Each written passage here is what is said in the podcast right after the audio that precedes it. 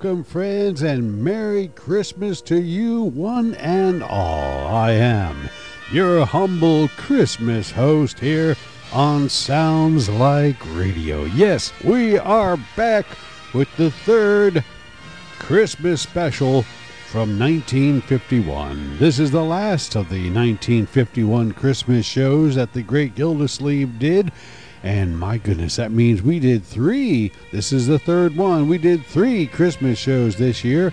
And, uh, well, I hope you enjoyed them all, including this one. well, now today on the Great Gildersleeve, it is Christmas Day in the land of Summerfield where Gildy lives and everybody else is there. Ooh, well, it's Christmas Day, and you know what happens on Christmas Day? Yeah, you open up them presents. Ooh, oh well. Now there's good news and bad news. Uh, the good news is Leroy and his girlfriend Babs. Oh, they're happy. They're real happy.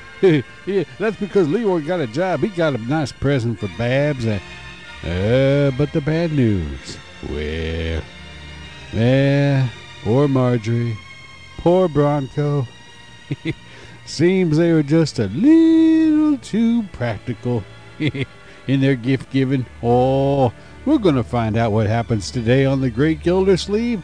Yeah, well, now since this is Christmas, Christmas Day on the Great Gildersleeve, and it's Christmas here on Sounds Like Radio, it's only appropriate that we ask Burl Ives, Yes, Burl, we ask, what is Christmas? And he says, well, let me tell you all about it.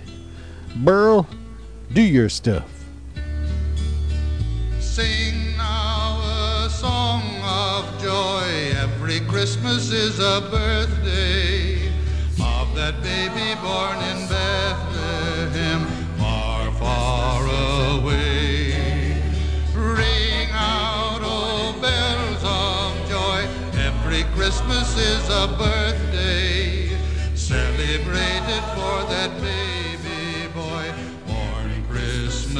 Day.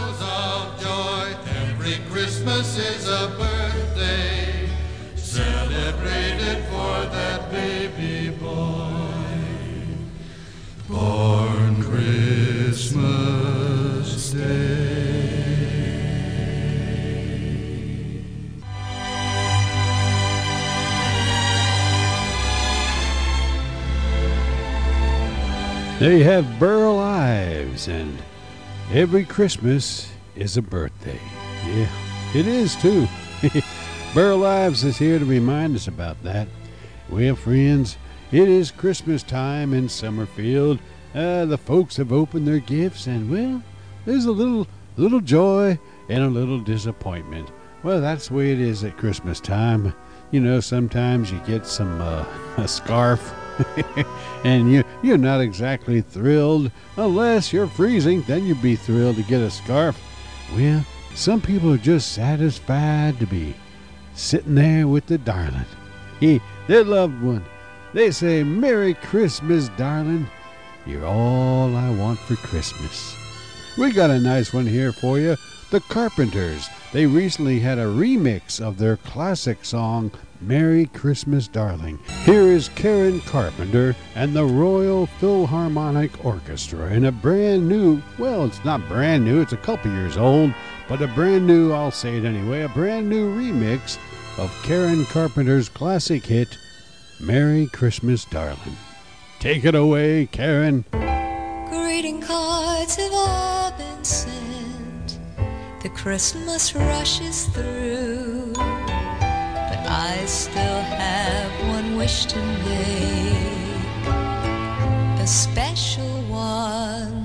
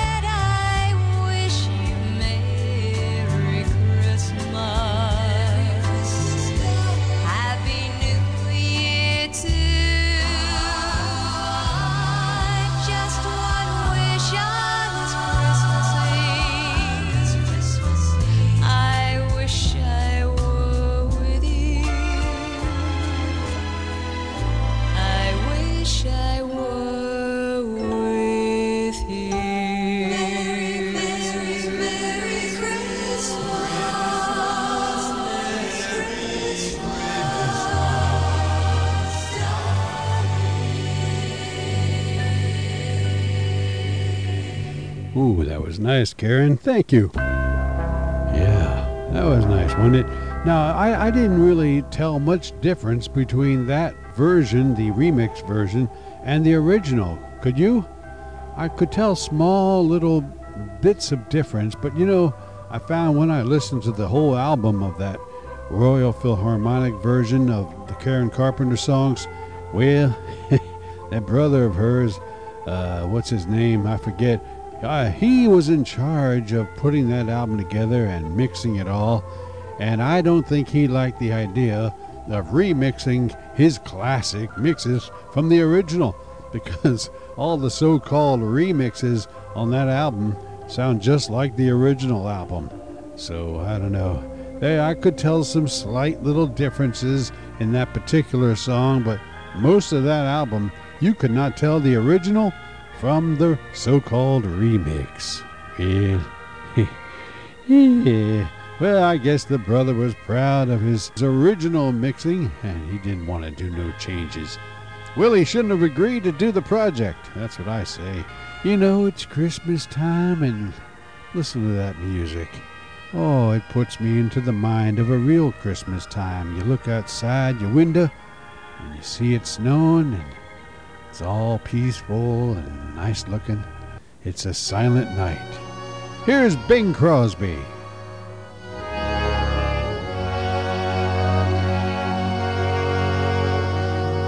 Silent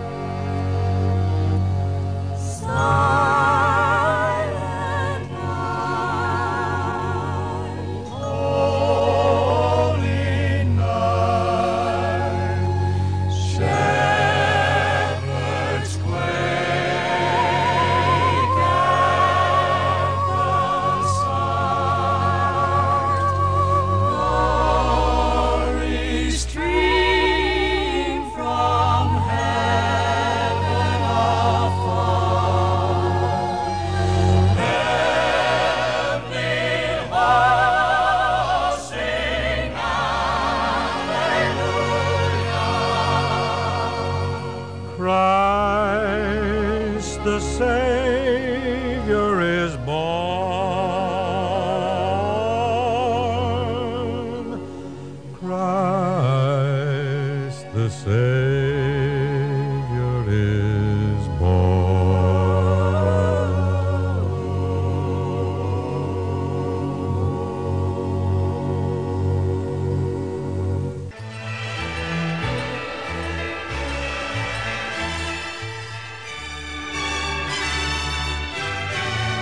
They have the great Bing Crosby singing a song. I think, you know, I really think he sings the perfect version that song, you know?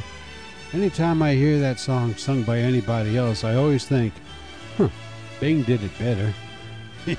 well, anyway, there you have Bing doing it better, singing Silent Night for all of us. That was nice. Well, friends, we always like to have uh, visits here every once in a while from that kindly old codger.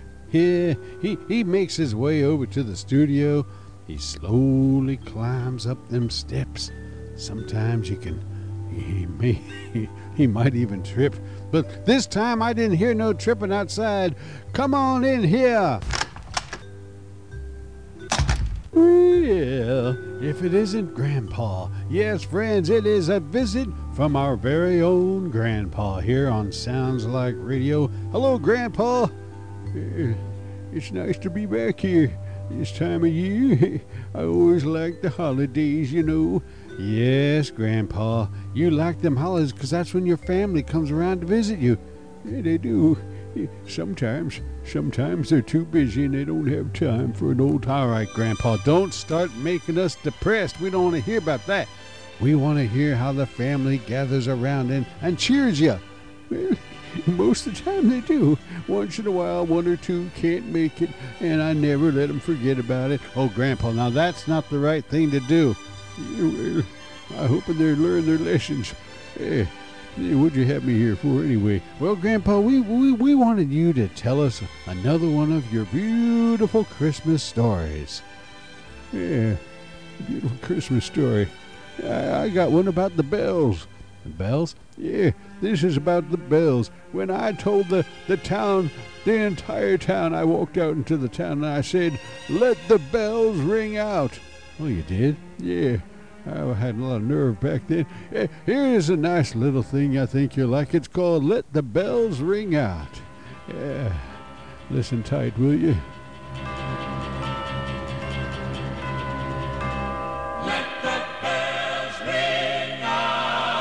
Oh, I hear them. Those are the grandpa singers, aren't they? That's right. They always like to horn in on my songs.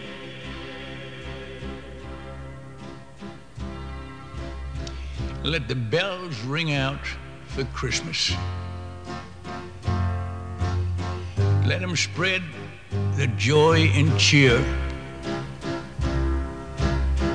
Make the whole world know that Christmas Day is a special day each year. For the kids, there's excitement all over their faces when they find Santa brought them that brand new toy. And for the sad and the sick and the lonely, why, just the thought of Christmas brings them a little joy.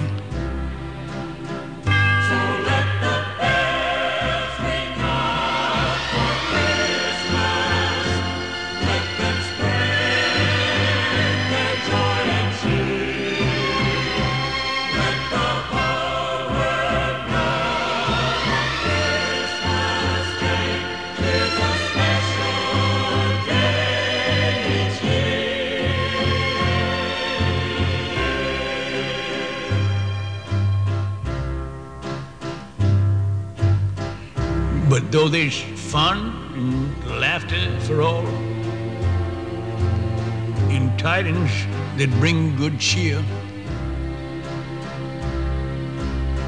let's not forget at Christmas time just why this day is here.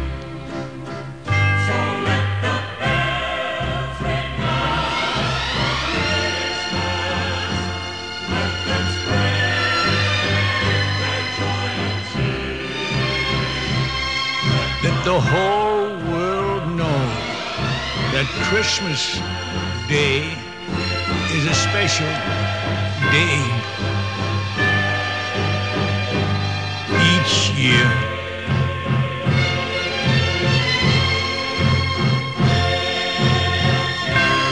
Oh my. That was nice, Grandpa. Thanks a lot. I always like doing my little Christmas ditties here. Oh, yeah, I recognize that music. Yeah, that that's our Christmas music, Grandpa. Yeah, I, I always liked it when you played that song for the opening of your Christmas shows. Well, next time we're going to have to get your vote in. I thought we'd switch things up this year and play a, a different song to, to start our Christmas shows. But you're right, I kind of agree with you. I, I do like this song, and maybe from now on, we will start the shows with our favorite song here. Christmas time is here. Yeah, I like Christmas a lot. And in that song, I talked about ringing out the bells. You know what happened to me one year, don't you? Oh, what happened, Grandpa? Well, I, I went out into the midst of the town. You know, I became a town crier of sorts. And I said, Let the bells ring out. And ne- next thing you know, the bells were ringing. Oh, they were ringing loudly. And who came out? Not the people. Who came out, you ask? Well, all right, Grandpa, I'll ask you. Who came out? It was a donkey. That's what came out. He came out of a barn and he came over to me when the bells were ringing and he said, hee haw, hee haw. And I said, That's what I get for ringing these bells. I get Dominic the Donkey. Here's Lou Monte and Dominic the Donkey. Hey, jingity jing. It's Dominic the donkey. Jingity jing. The Italian Christmas donkey. La la la la la la la la la la. La la la la la la la da. Santa's got a little friend, his name is Dominic. The cutest little donkey, you never see him kick. When Santa visits his paisans with Dominic, he'll be because the reindeer cannot climb the hills of Italy.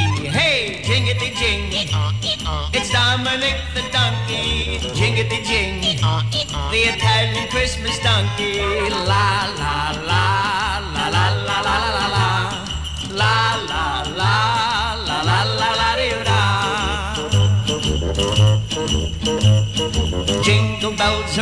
His feet and presents on the sled. Hey, look at the Mayor's Derby on top of Dominic's head. A pair of shoes for Louis and a dress for Josephine. The label on the inside says they're made in Brooklyn. Hey, jingity jing, it's Dominic the donkey. Jingity jing, the Italian Christmas donkey. La la la la la la la la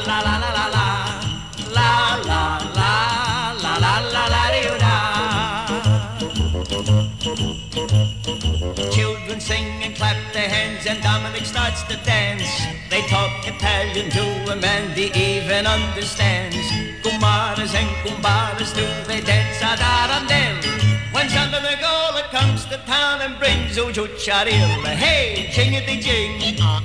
It's Dominic the donkey, jingity jing. The Italian Christmas donkey, la la la, la la la la la la, la la la.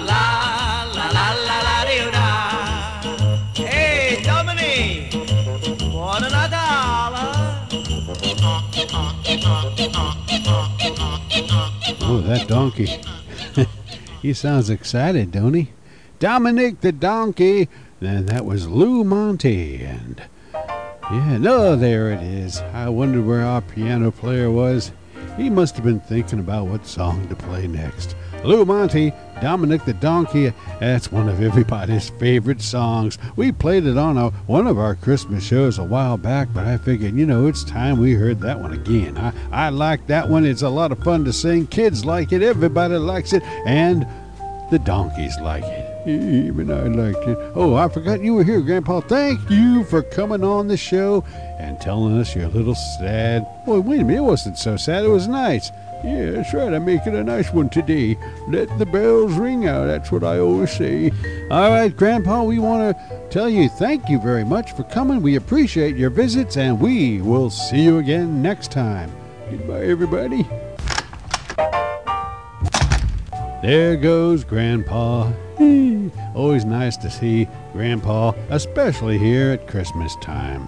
Well, it's also nice to to uh, get our blood moving and to get ourselves excited because there's one little lady here who can excite everybody when she opens up her mouth and roars. She roars. She roars at a song.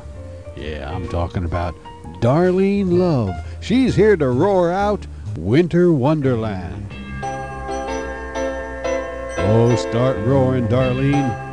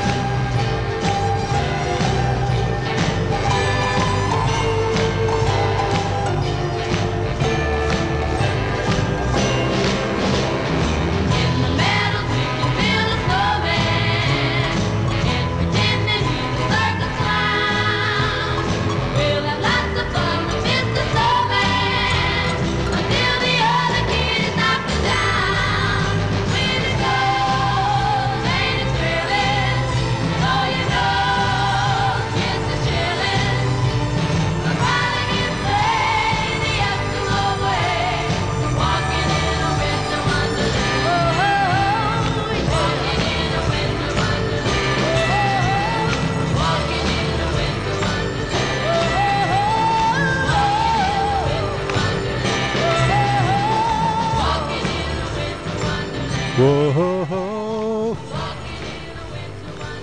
Whoa. Oh. I almost sound like Darlene Love there, didn't I? Yeah, that was Darlene Love and Phil Spector's famous Wall of Sound. He threw everything in those songs except for the kitchen sink. That's what it, that's what was often said about Phil Spector's massive mixes of music whenever he did a song back in them days and Darlene Love, well, it worked perfectly for her, I tell you. Oh, speaking of working perfectly, we got a great Gildersleeve program here, originally broadcast December 26, 1951, as it is Christmas morning in Summerfield and the folks are opening up their presents. Let's pay a little visit now to the Gildersleeve household here on the Great Gildersleeve on Sounds Like Radio. The Kraft Foods Company presents Willard Waterman as the Great Gildersleeve.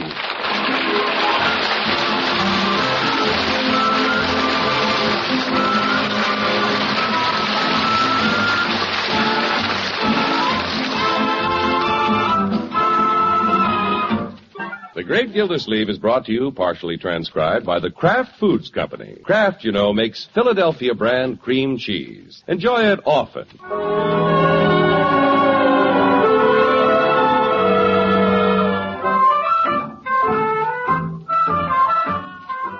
Well, there's no time like Christmas. Yesterday, everybody enjoyed the thrill of opening gaily wrapped packages and emptying stockings by the fireplace.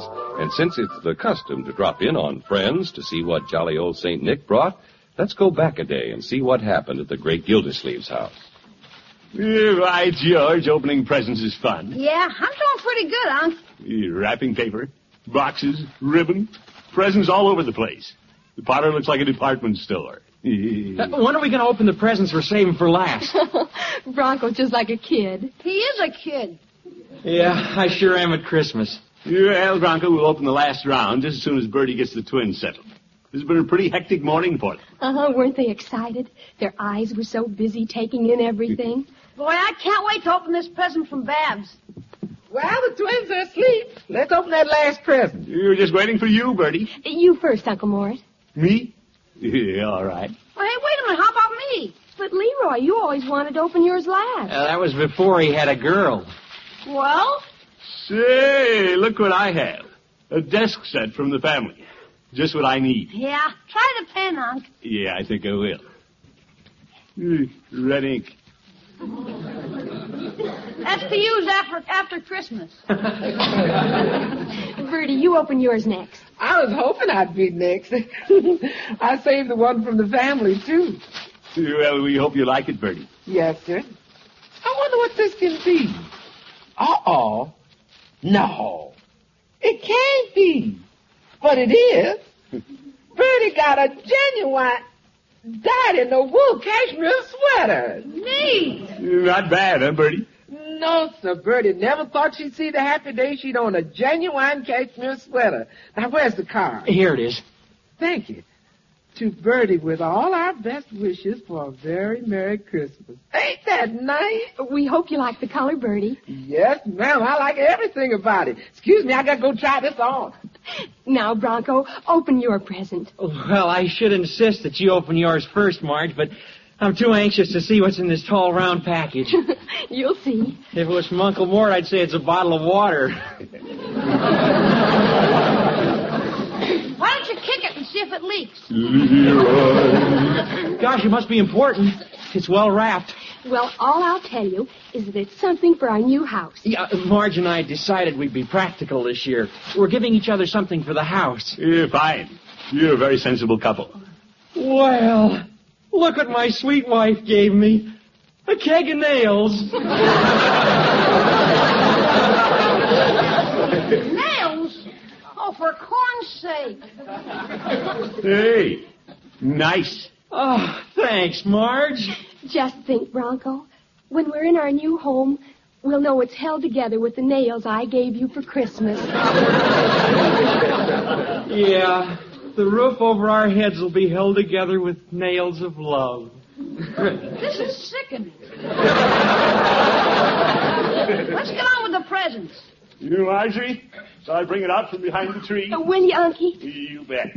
And you, you, right here. You, you. It's bigger than I am. You, you, heavier, too. Let me give you a hand. Yeah. Uh, oh, There. yeah. What do you think it is, Marge? Well, it must be something for the house. I can't imagine. Maybe it's the whole house. Oh, Leroy. Yeah. yeah. There we are. Uh, take the wrapping off, Marge. Well, here goes. Oh, Bronco, you darling. What did he give you, Marge? What is it? A door.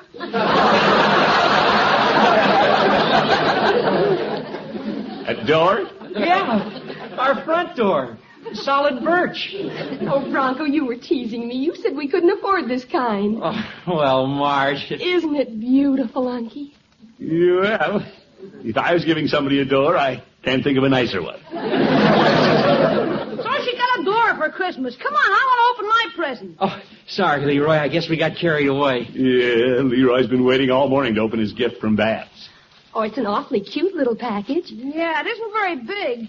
Yeah, Leroy, don't be disappointed before you open it. It could be a jackknife or something. Oh, boy, look at this. A gold wristwatch. Really? Gosh, isn't that a beauty? That's quite a gift, Leroy. Yeah. Certainly makes my old turnip look sick. Unky, do you think Leroy should accept it? What do you mean? I've already accepted it. Well, Leroy, a watch like that is a more expensive gift than you'd expect from a childhood acquaintance. Who's a childhood acquaintance? We've been practically going steady for a couple of months. hey, I gotta go show my watch to Birdie. What a watch. That Leroy came off pretty well. Of course, you understand, Marge, I'm very happy with my keg of nails. I know you are, darling. Well, I'm a little surprised that Mr. Bullard let Babs spend that much money on a present for Leroy. That boy has more gold in his wrist than I have in the bank.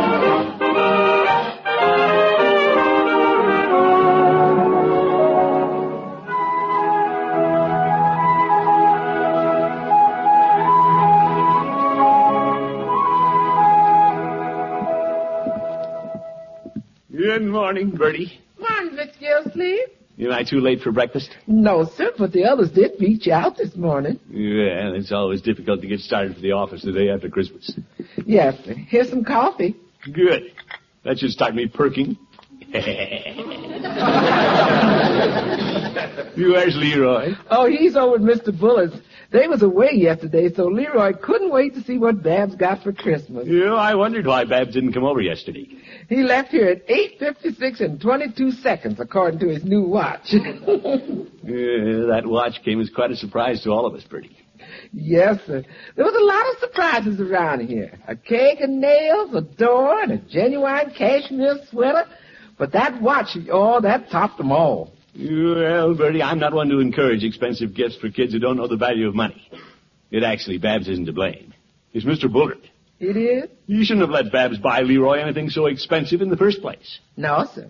After all, it isn't a good idea for the kiddies to set their sights too high. No, sir. That Bullard overindulges little Babs. Yes, sir. And I think of how much that gold watch must have cost. Why, it's ridiculous. Yes, sir. Of course, it's not my problem. No, sir.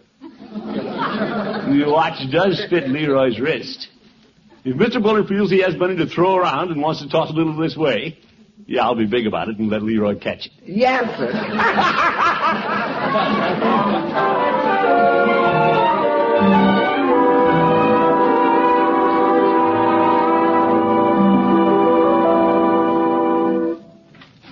Is the water commissioner in his office? Uh, come in, Judge. Season's greetings, Gildy. Uh, thank you, Judge. I didn't expect to see you around today. I came by to check on you, Gildy. Who? why? I know you play Santa Claus every year, and I always worry about you getting stuck in the chimney. Oh, my goodness. when are you going to invite me over to see your tree, Gildy? Not until we take it down. You might eat the ornaments, you old goat. Gildy? Did you and yours have a Merry Christmas? Yeah, but it was Leroy who hit the jackpot. Oh? Believe it or not, Judge, Babs gave him a gold wristwatch. A gold wristwatch? Gildy, that's the sort of thing a girl gives her uh, uh, husband. I know a husband who got a keg of nails. What? You never mind, Judge. What do you think of Bullard permitting Babs to go overboard like that? Well, Gilder, the way Babs has been raised, perhaps she doesn't know the value of a dollar. Mm, by George, I'm glad Leroy does. He'd never do a silly thing like that. I wouldn't let him if he wanted to. I don't have my eyes closed to things like that Bullard. Gilder, perhaps Rumson didn't know Babs bought the watch. Come in. If Bullard doesn't know what's going on, he's a real knucklehead. Gildersleeve? Oh, hello, Mr. Bullard. Morning, Rumson. Judge, Gildersleeve, whom are you calling a knucklehead? You, I calling you, you out.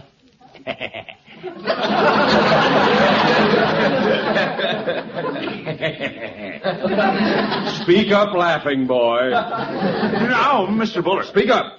Don't be mealy-mouthed. I heard you. Well, you heard me anyway. I was just telling the judge it was silly of you to let Babs give Leroy such an expensive present.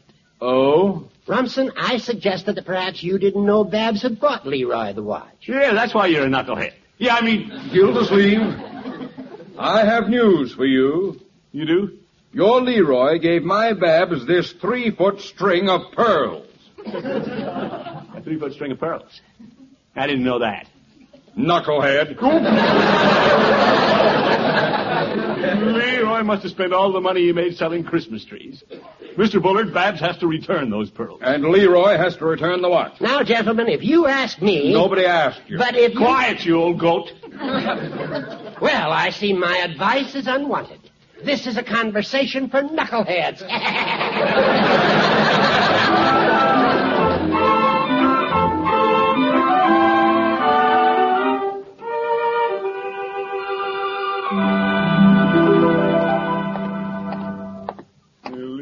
and Babs, hardly in their teens and giving each other expensive presents. These pearls must have cost Leroy thirty-five or forty dollars. Well, by George, he'll have to take them back. Leroy! Leroy! Unky, you're shouting. You bet I'm shouting. Margie, where's Leroy? I haven't seen him. Have you, Bronco? No, but if he's in the neighborhood, I'll bet he heard you. Yeah. Maybe it's just well he isn't here. I better cool off before I see the boy. What's the matter, Unky? Marjorie, look at this. Oh, what a gorgeous string of pearls. Say, what lucky young lady are going to lasso with those? Bronco, I couldn't afford these. They're Leroy's Christmas present to Babs. Yeah? You don't mean it, Unky. She gave him a gold watch and he gave her a string of pearls. Isn't that the most ridiculous thing you ever heard of? Oh, it certainly is. Oh, I don't know. What? Well, admitting that Babs is a little young to be receiving such gorgeous pearls, I wonder how they'd look on me. Now, Marge, you got your door for Christmas?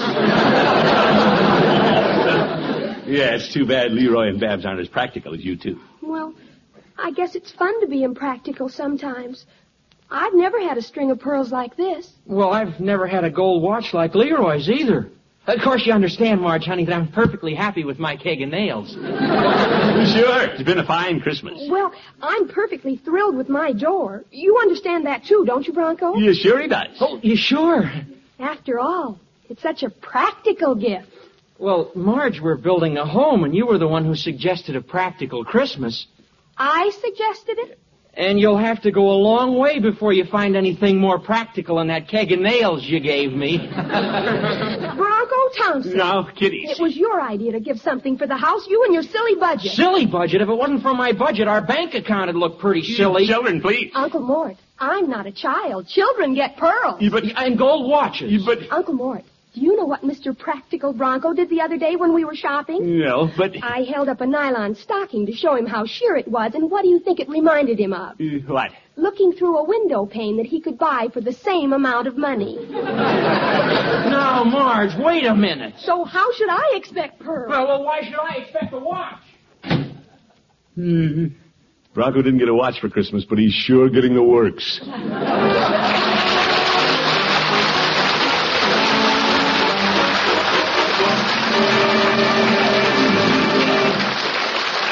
Great Gildersleeve will be back in just a minute. Now is your chance, ladies, to get a free, yes, free copy of one of the most exciting recipe pamphlets Kraft has ever offered.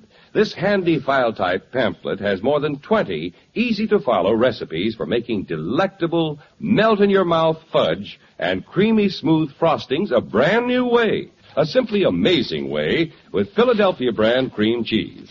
Just imagine, with Philadelphia brand cream cheese, you can make fudge and frostings that are perfect every time. Never grainy, never too hard, never too soft, but always delightfully creamy smooth.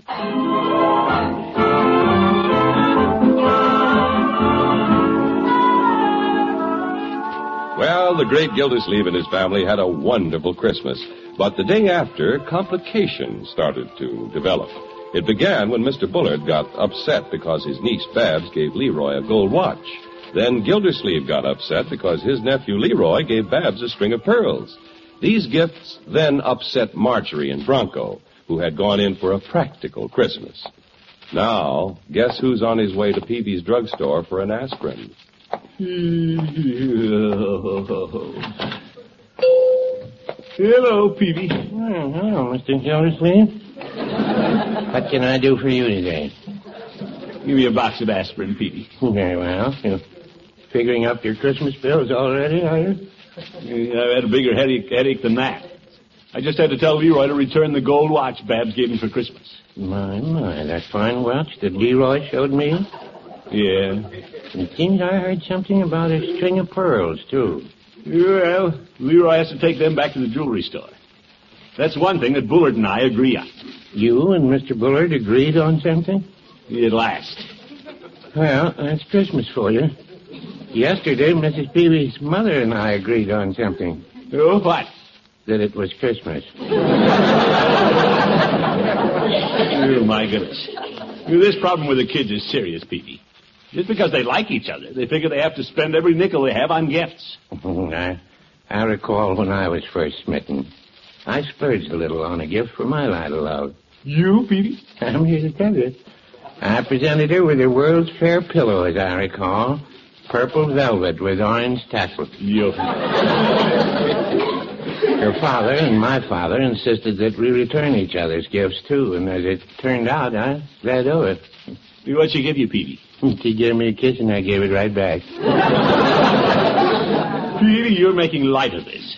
Leroy must have spent thirty-five or forty dollars for those pearls. Oh, well, it was his money, wasn't it? True.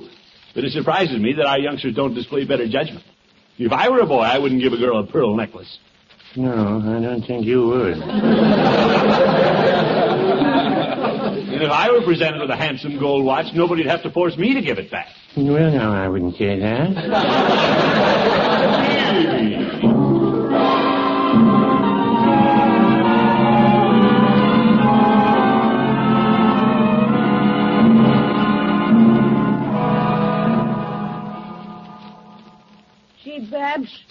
glad you came over. Well, Leroy, I thought we should spend our last moments together with our presents. Yeah. We've gotta take 'em back. We've gotta take 'em back. Uncle Rumson said it had to be done today. Yeah. So did Unc. Let's keep them as long as we can. Until just before the jewelry store closes at five o'clock. I don't want to take my watch back until I have to. Well, Mr. Peavey's is close to the jewelry store. Don't you think it'd help our morale to go there and drink sodas until five o'clock? Well, yeah, but gosh, Babs, I'm a little short of money. Huh? Well, you know how it is with a man right after Christmas. Oh, well, maybe it's better if we just sit here and suffer. Why don't, why don't we go see if Birdie has some cookies and milk? Okay. I do feel a little weak. Yeah. A man needs strength to return a fine watch like this. Hi, Birdie. Hello, Birdie. Well, can Birdie do something for you children? Well, we sort of thought about going down to Mr. Peavey's drugstore, but can we have some milk and cookies? You sure can. You can have anything you want. Yeah. Anything but a watch. And a few pearls. You poor kids. You two got faces long as Miss Marjorie and Mr. Bronco's. What's the matter with them? Well, they got a little too practical for Christmas. I don't believe in being practical at Christmas. It isn't any fun. If you like somebody, you should show it. Well, you sure showed it with those nice presents you had to take back. We haven't taken them back yet, Birdie. We're keeping them as long as we can. I just hate to give up my pearls. I don't blame you. Here's your milk, honey. Thank you, Birdie. Here's yours, Leroy, and a plate of cookies. Thanks. Birdie, listen to the tick of this watch. Finest tick I ever heard. That's a fine watch, all right. Tomorrow, maybe somebody else will own it. Somebody we don't even know. That's true. And some other woman will be wearing my pearls. Oh, little Babs. Babs, I'm never going to have another watch. I'll just remember the one you gave me. Poor little Leroy. When I'm a debutante and all the other girls are wearing pearls and they say, Where are yours? I'll say, You can't see them, but they're always around my neck. And they were given to me by Leroy. Cookies, anybody?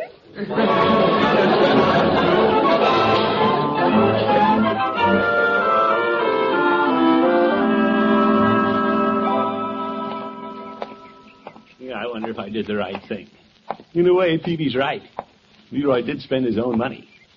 Still, the kids have to understand that Mr. Bullard and I know best. Oh, hello, Gildersleeve. Yo, hello, Mr. Bullard. Didn't see you behind your bushes there. Well, I was just shaking off some of the snow before this hedge breaks down. Oh? And incidentally, keeping an eye out for Babs and Leroy. Well, I was thinking about the kids myself. It's nearly five o'clock. I suppose by now they've returned those expensive baubles. Yeah, too bad they weren't more practical, like Marjorie and Bronco. Marjorie and Bronco? They gave each other something for their new home. She gave him a keg of nails, and he gave her the door. The door? The front door for the house. Oh! Have they had a happy Christmas? Well, until they saw what Leroy and Babs gave each other. Oh, foolish children. Yeah. Leroy stood out in the snow for two weeks, selling Christmas trees just to buy Babs a string of pearls. Well, I gave Babs a check for fifty dollars, and all of it went into the purchase of Leroy's watch, except a dollar and a half. How do you know? Well, that's about what this necktie cost. Oh, yeah. I encouraged Babs to buy something nice for herself, but she said she wanted to buy a gift worthy of Leroy. Leroy felt the same way about Babs. It was hard for me to insist that Leroy take back the pearls. I'll never forget the stricken look in Babs' eyes when I told her she'd have to ask Leroy for the watch. She looked up at me like a wounded deer. You wonderful girl, Babs. Sweet, self-sacrificing. Stout fellow, Leroy. Yeah, he took it like a man. Braced his shoulders and said, I guess you know best, Dunk. Babs took it bravely. When I told her, she just lifted her chin, walked out into the snow, smiling.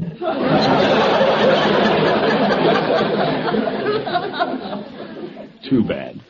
They're hiding broken hearts, Gildersleeve, and, and we broke them. Right, George, I don't like the idea of broken hearts, especially at Christmas. Gildersleeve, do you think we still have time? You mean you're willing to let them keep their presents too?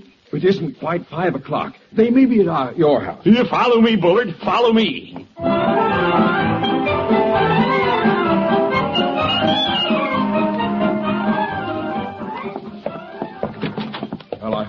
They're here, Gildersleeve. Yeah, I don't see them anywhere. Birdie! Birdie! What's all the commotion? Oh, hello, Mr. Bullard. Uh, Birdie, have you seen Babs and Leroy? We have to find them, Birdie. All is forgiven. They can keep the presents. That's nice, gentlemen, but you're too late. We are?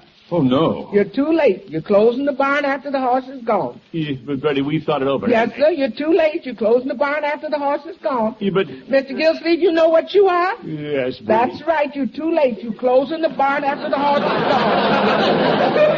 I'm sorry, gentlemen. Well, Bullard, we're too late. Yes, the horse is gone. I'd better be going, too. Well, we've done a nice big fat job of ruining the kids' Christmas. You sit in Unc's chair, Babs. Thank you, Leroy. Listen, Gildersleeve. And I'll sit over here. They're still in the house, Bullard. Then we're not too late. Leroy! 19, 20, and 5's 25. Leroy! Babs, dear. Oh, hi, Unc. 26, 27. Babs, w- what are you doing? Excuse us, Uncle Rumson. We're counting our money. Your money? Bullard, we are too late. Poor unhappy children. Who's unhappy? 28, 29? You what's this, Leroy? We were broke and now we're loaded. 30? 35? But, Babs, we were going to let you keep the necklace and the watch. We had the fun of getting them for Christmas. Now we can spend the money again. You shrewd girl. Come on, Babs. Let's go down to Mr. Peavey's and have a soda. Oh, I'd love it. We haven't been downtown all day. So long, huh? Bye for Rob. Goodbye. Ta-ta. Well, what do you make of that? Well, wait a minute, Gildersleeve. If they haven't been downtown all day, they couldn't have taken those presents back to the jeweler's. So that's right. Where'd they get the money? Oh, hello, Unky. Mr. Bullard. Uh, uh, good evening, Marjorie. Marjorie, you're wearing pearls. They're a gift from my husband. Beautiful. Uh-huh. And he's taking me out to dinner this evening.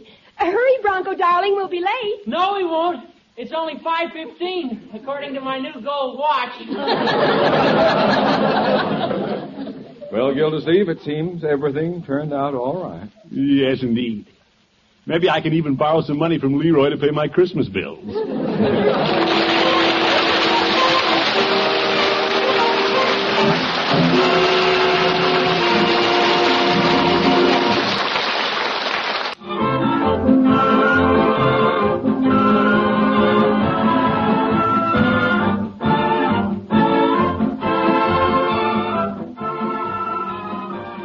Mr. Willard Waterman steps out of his role as the great Gildersleeve to say, I hope you all had a happy Christmas.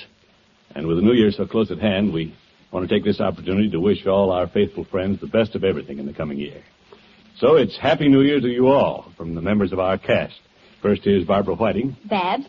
then Gale Gordon, Rumson Bullard, Lillian Randolph, Birdie. Mary Lee Robb, Marjorie. and Dick Crenna. Bronco. Now Earl Ross, Judge Hooker. Richard LeGrand, Mr. Peavey. and Walter Tetley. You can have all the money you want at 8%, Unc. what a boy. Here, folks, let's make sure that there'll be no one missing from our friendly circle next year. When you're driving, take an extra few minutes for safety's sake. And now, season's greeting from all the people behind the scenes, from our writers John Elliott and Andy White, and our editor Paul West, from our engineer Leon Fry and Monty Fraser handling sound effects, and from our producer director Frank Pittman and Virgil Reimer for NBC. And of course, these holiday greetings come to you too from our sponsors, the Kraft Foods Company.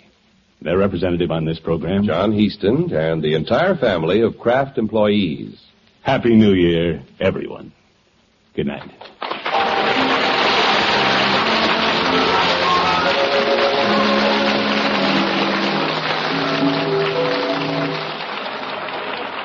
You know, it takes three things to make a sandwich. The bread, then meat or cheese or egg, whatever you like best in between. And the third thing is, mmm, a touch of real mustard. For when you add a little mustard, you add a lot of tang. That is, if it's Kraft prepared mustard. There are two kinds, you know. Mild Kraft's mustard, smooth and delicately spiced, and Kraft mustard with horseradish added. Have both on hand for different tastes, different uses. Remember, when you add just a little mustard, you add a lot of tang. Get Kraft's prepared mustard.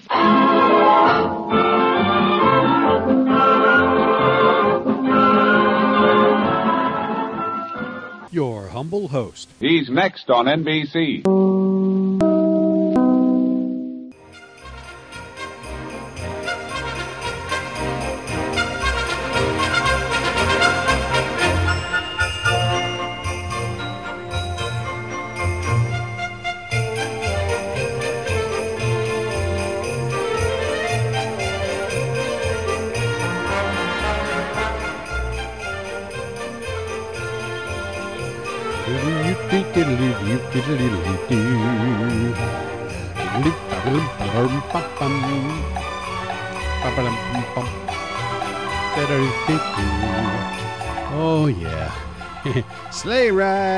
You just can't help but sing along a little bit with it, huh? Yeah, sleigh ride. Oh, well, now, well, we just heard the great Gildersleeve from December 26 of 1951. Yeah. Well, now, things just didn't go as uh, Bronco and Marjorie expected. Yeah, Bronco never dreamed he'd be getting a, a box of nails for Christmas. And Marjorie, well, it was in her wildest dreams to never get a door. Hee hee. oh, that's what you call a practical Christmas. But fortunately, it all worked out. They each bought the kids gifts, and they were all happy. Oh, well, you can't blame them. I can't blame myself if I want to hear somebody singing Sleigh Ride because I'm hearing this song. Yeah, that, that puts me in a mood to hear Andy Williams singing Sleigh Ride. Andy, take it away.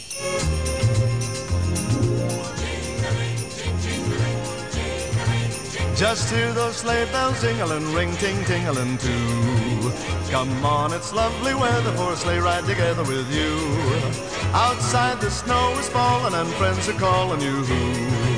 Come on, it's lovely weather for a sleigh ride together with you. Giddy up, giddy up, giddy up, let's go. Let's look at the show. We're right in a wonderland of snow. Giddy up, giddy up, giddy up, it's grand, just holding your hand. We're gliding along with the song of a wintry fairyland. Our cheeks are nice and rosy and comfy cozy are we. We're snuggled up together like birds of a feather would be. Let's take the road before us and sing a chorus or two. Come on, it's lovely weather for a sleigh ride together with you. There's a birthday party at the home of Farmer Gray. It'll be the perfect ending of a perfect day. We'll be singing the songs we love to sing without a single stop at the fireplace while we watch the chestnuts pop. There's a happy feeling nothing in the world can buy when they pass around the coffee and the pumpkin pie. It'll nearly be like a picture print by Currier and Ives.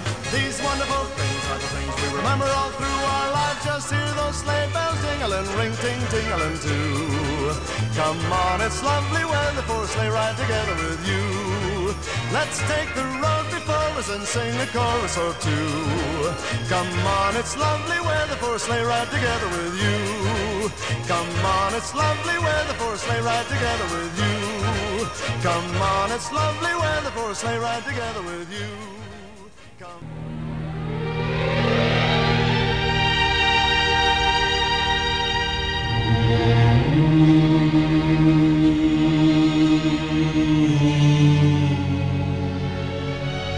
Oh my.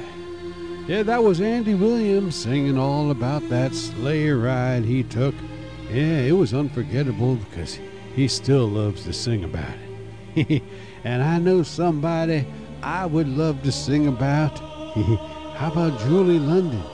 Wouldn't it be nice to, to sing about Julie London, especially if she was the one singing about you when she sings, I've got my love to keep me warm. Hmm. Yeah, just like this song is playing in the background. Here is Julie London. I hope she's singing about me. I've got my love to keep me warm. Take it, Julie. Oh, she's jazzy. I think she's getting in the mood. The snow snowing.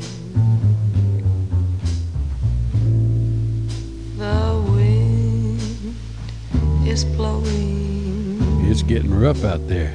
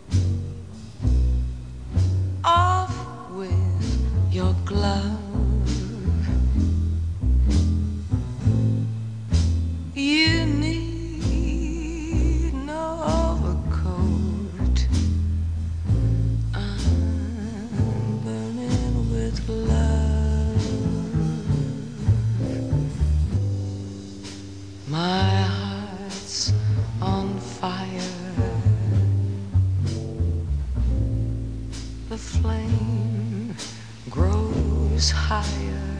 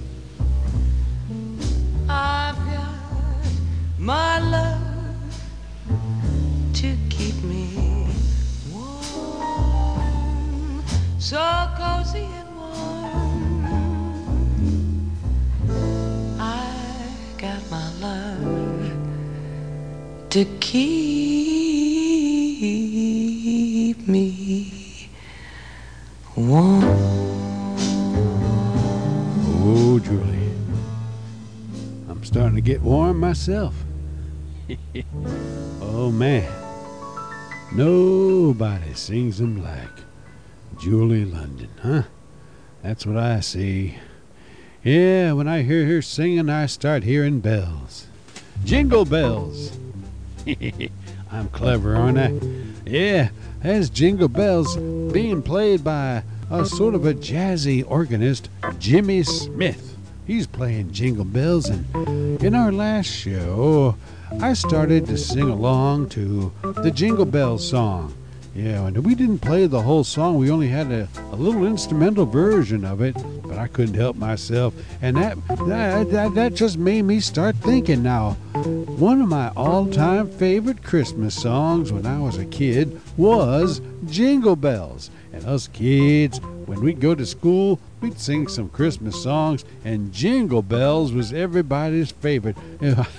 I remember kids singing that one out loud. We all tried to out loud each other. We all sang Jingle Bells. That was a great song for kids, and it's a great song for adults. And speaking of an adult, how about Jim Reeves? Now, he the reason I picked this particular version of Jingle Bells, it sounds like just the way we used to sing it in school.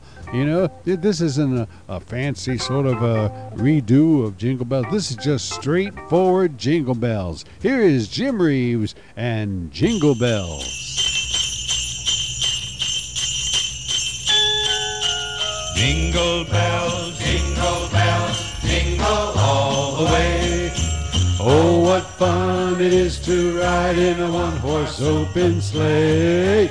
Jingle bells, Jingle bells. jingle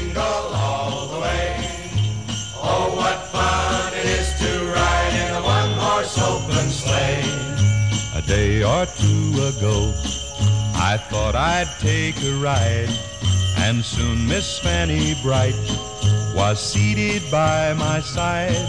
The horse was lean and lank, misfortune seemed his lot. He got into a drifted bank and wee wee got upset. Jingle bells, jingle bells, jingle all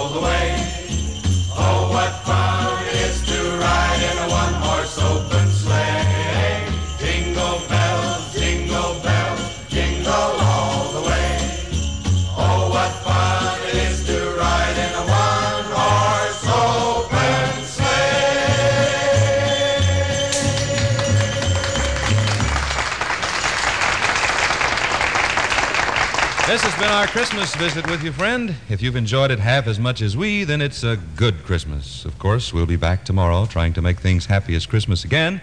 Come on around me now, Dolores and Buddy and Dave, all of you, and let's tell the folks how we feel. Buddy? Jim, I've never had a better Christmas. David Cobb seconding that. Dolores, have you had fun? Oh, yeah, Jim. I just wish we didn't have to leave. And I want to wish everybody again and again and again. Merry Christmas! Merry Christmas! Merry Christmas. The Anita Kerr Quartet expressing your wish for you, Dolores. That's Owen Bradley in the orchestra completing our family, and this is Jim Reeves reminding you have a wonderful time celebrating Christmas, and just once more, Merry Christmas, everyone. Goodbye.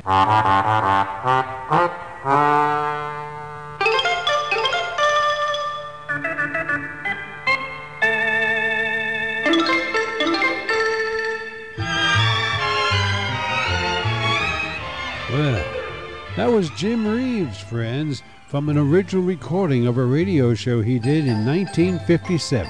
It was Christmas time, 1957. Jim Reeves, I believe his show was a daily 15 minute radio show, and that was the Christmas episode, at least a portion of it I played for you, where Jim Reeves sings Jingle Bells, and I like that version because, well, that was sung the, just the way we used to sing it as kids, you know?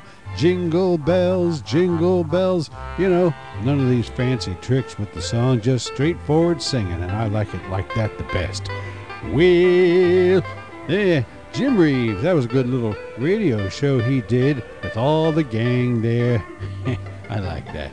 Well, friends, you know, we are listening to Jingle Bells. It reminds me of me being a kid. And when I was a kid, one of the songs we all loved to sing, besides Jingle Bells, was Rudolph the Red-Nosed Reindeer. Oh, yes. Here is the man who originally sung this. Yes, Gene Autry sung Rudolph the Red-Nosed Reindeer for the very first time in 1949, and we've got a special stereofied version of Gene Autry's classic Rudolph the Red-Nosed Reindeer. Oh, it sounds nice. You know Dasher and Dancer and Prancer and Vixen, Comet and Cupid and Donner and Blitzen. But do you recall the most famous reindeer of all? Rudolph the red-nosed reindeer had a very shiny nose, and if you ever saw it, you would even say it glows. All of the other reindeer used to laugh and call him names. They never let poor Rudolph join in any reindeer games. Then one foggy Christmas Eve, Santa came to say, Rudolph, with your nose so bright, won't you guide my sleigh tonight? Then how the reindeer loved him as they shouted out with glee. Rudolph the red-nosed reindeer, you'll go down in history.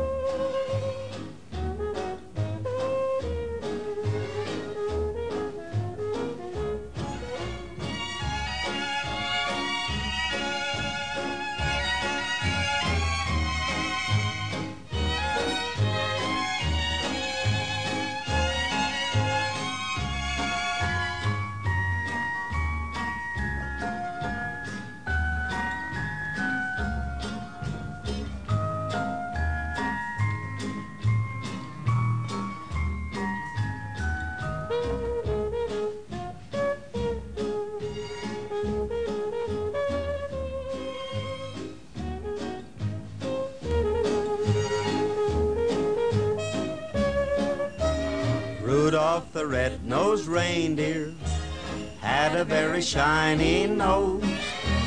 And if you ever saw it, you would even say it glows. All of the other reindeer used to laugh and call him names. They never let poor Rudolph join in any reindeer games. Then one foggy Christmas Eve, Santa came to say, Rudolph, with your nose so bright, won't you guide my sleigh tonight? Then how the reindeer loved him as they shouted out with glee. Rudolph the red-nosed reindeer, you'll go down in history. Oh dear.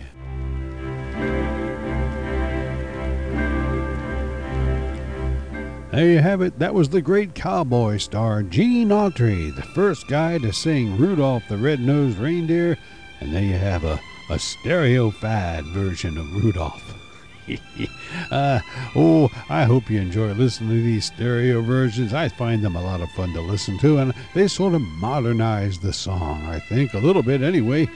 Well, that was Gene Autry. Now, you know, Gene Autry is not one of my favorite cowboy stars. I rather watch Roy Rogers or the great Wild Bill Elliott or Tim Holt. There were a lot of good cowboy stars who starred in them little hour long westerns, but Gene Autry, I don't know, I, just never quite. Uh, Never quite liked him as much as I like the other cowboys. He's still all right, and I like the fact that he sang some famous songs in his movies. I kind of wish Roy Rogers had sung those same songs first, but that's the way it goes. You know, you can't have everything. Gene Autry was a, a famous singer of songs, and I can't take that away from him. Well, now I'm hearing a beautiful song here. It came upon a midnight clear. Puts me in the mind of Bethlehem and the beautiful star of Bethlehem. I'm speaking now of a song that Emmylou Harris sings so beautifully. Here is Emmylou Harris and the beautiful star of Bethlehem.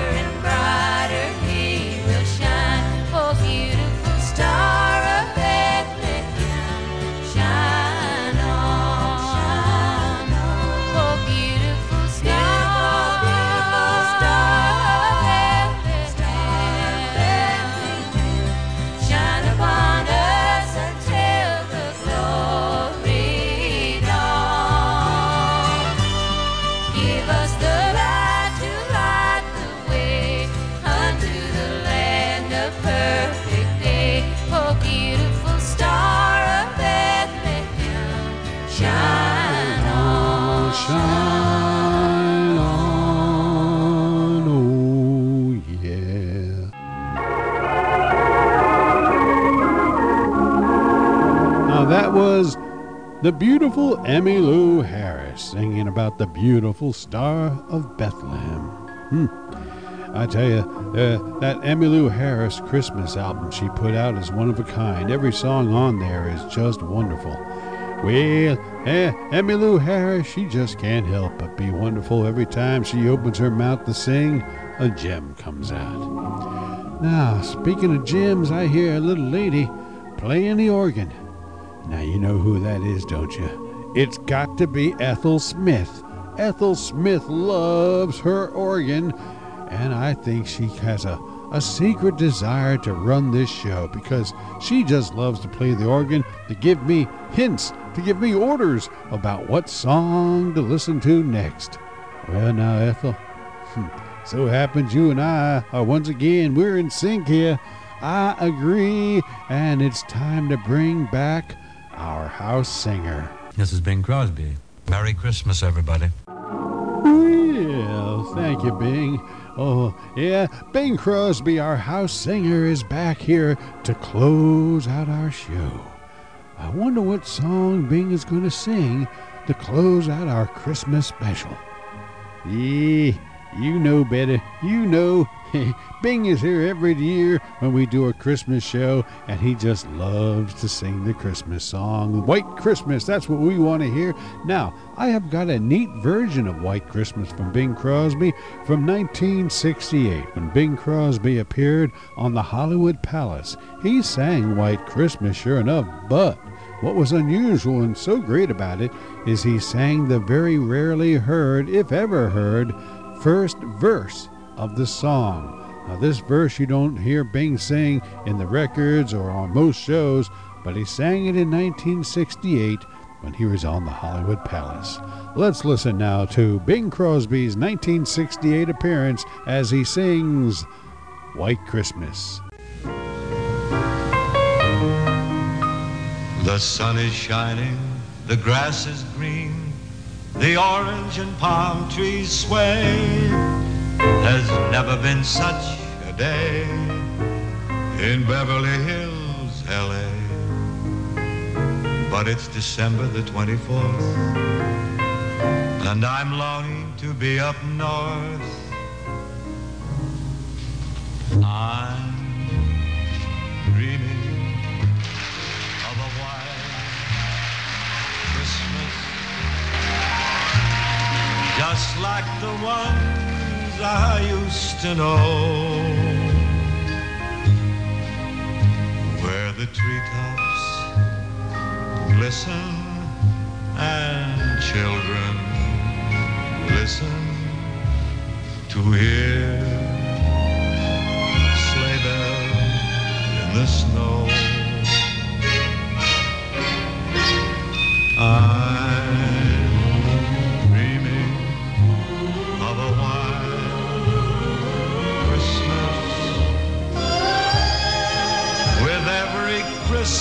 May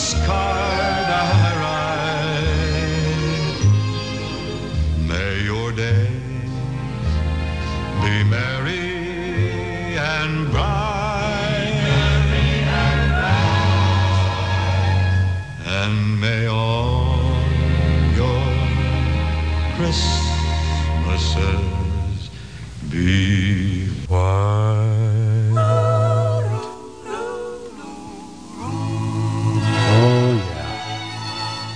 That is nice, isn't it? Perfect from Bing Crosby, even getting to hear the little opening verse of that song that you never hear otherwise. Well, friends, that's just about going to do it for our Christmas show this year. Our third Christmas show this year. Why do we do three Christmas shows, you ask? Well, that's because the Great Gildersleeve in 1951 also did three different Christmas shows. So, you know, we had to keep up with Gildy. now, today was the last of the 1951 Gildersleeve Christmases. It came from December 26 of 1951. And that, my friends, happens to be one of the shows I listen to every single year. I listen to those 1951 shows, especially when Leroy sells Christmas trees to raise money, and on the day of Christmas, I listen to that show. in the morning when I'm making breakfast, that's the show I listen to.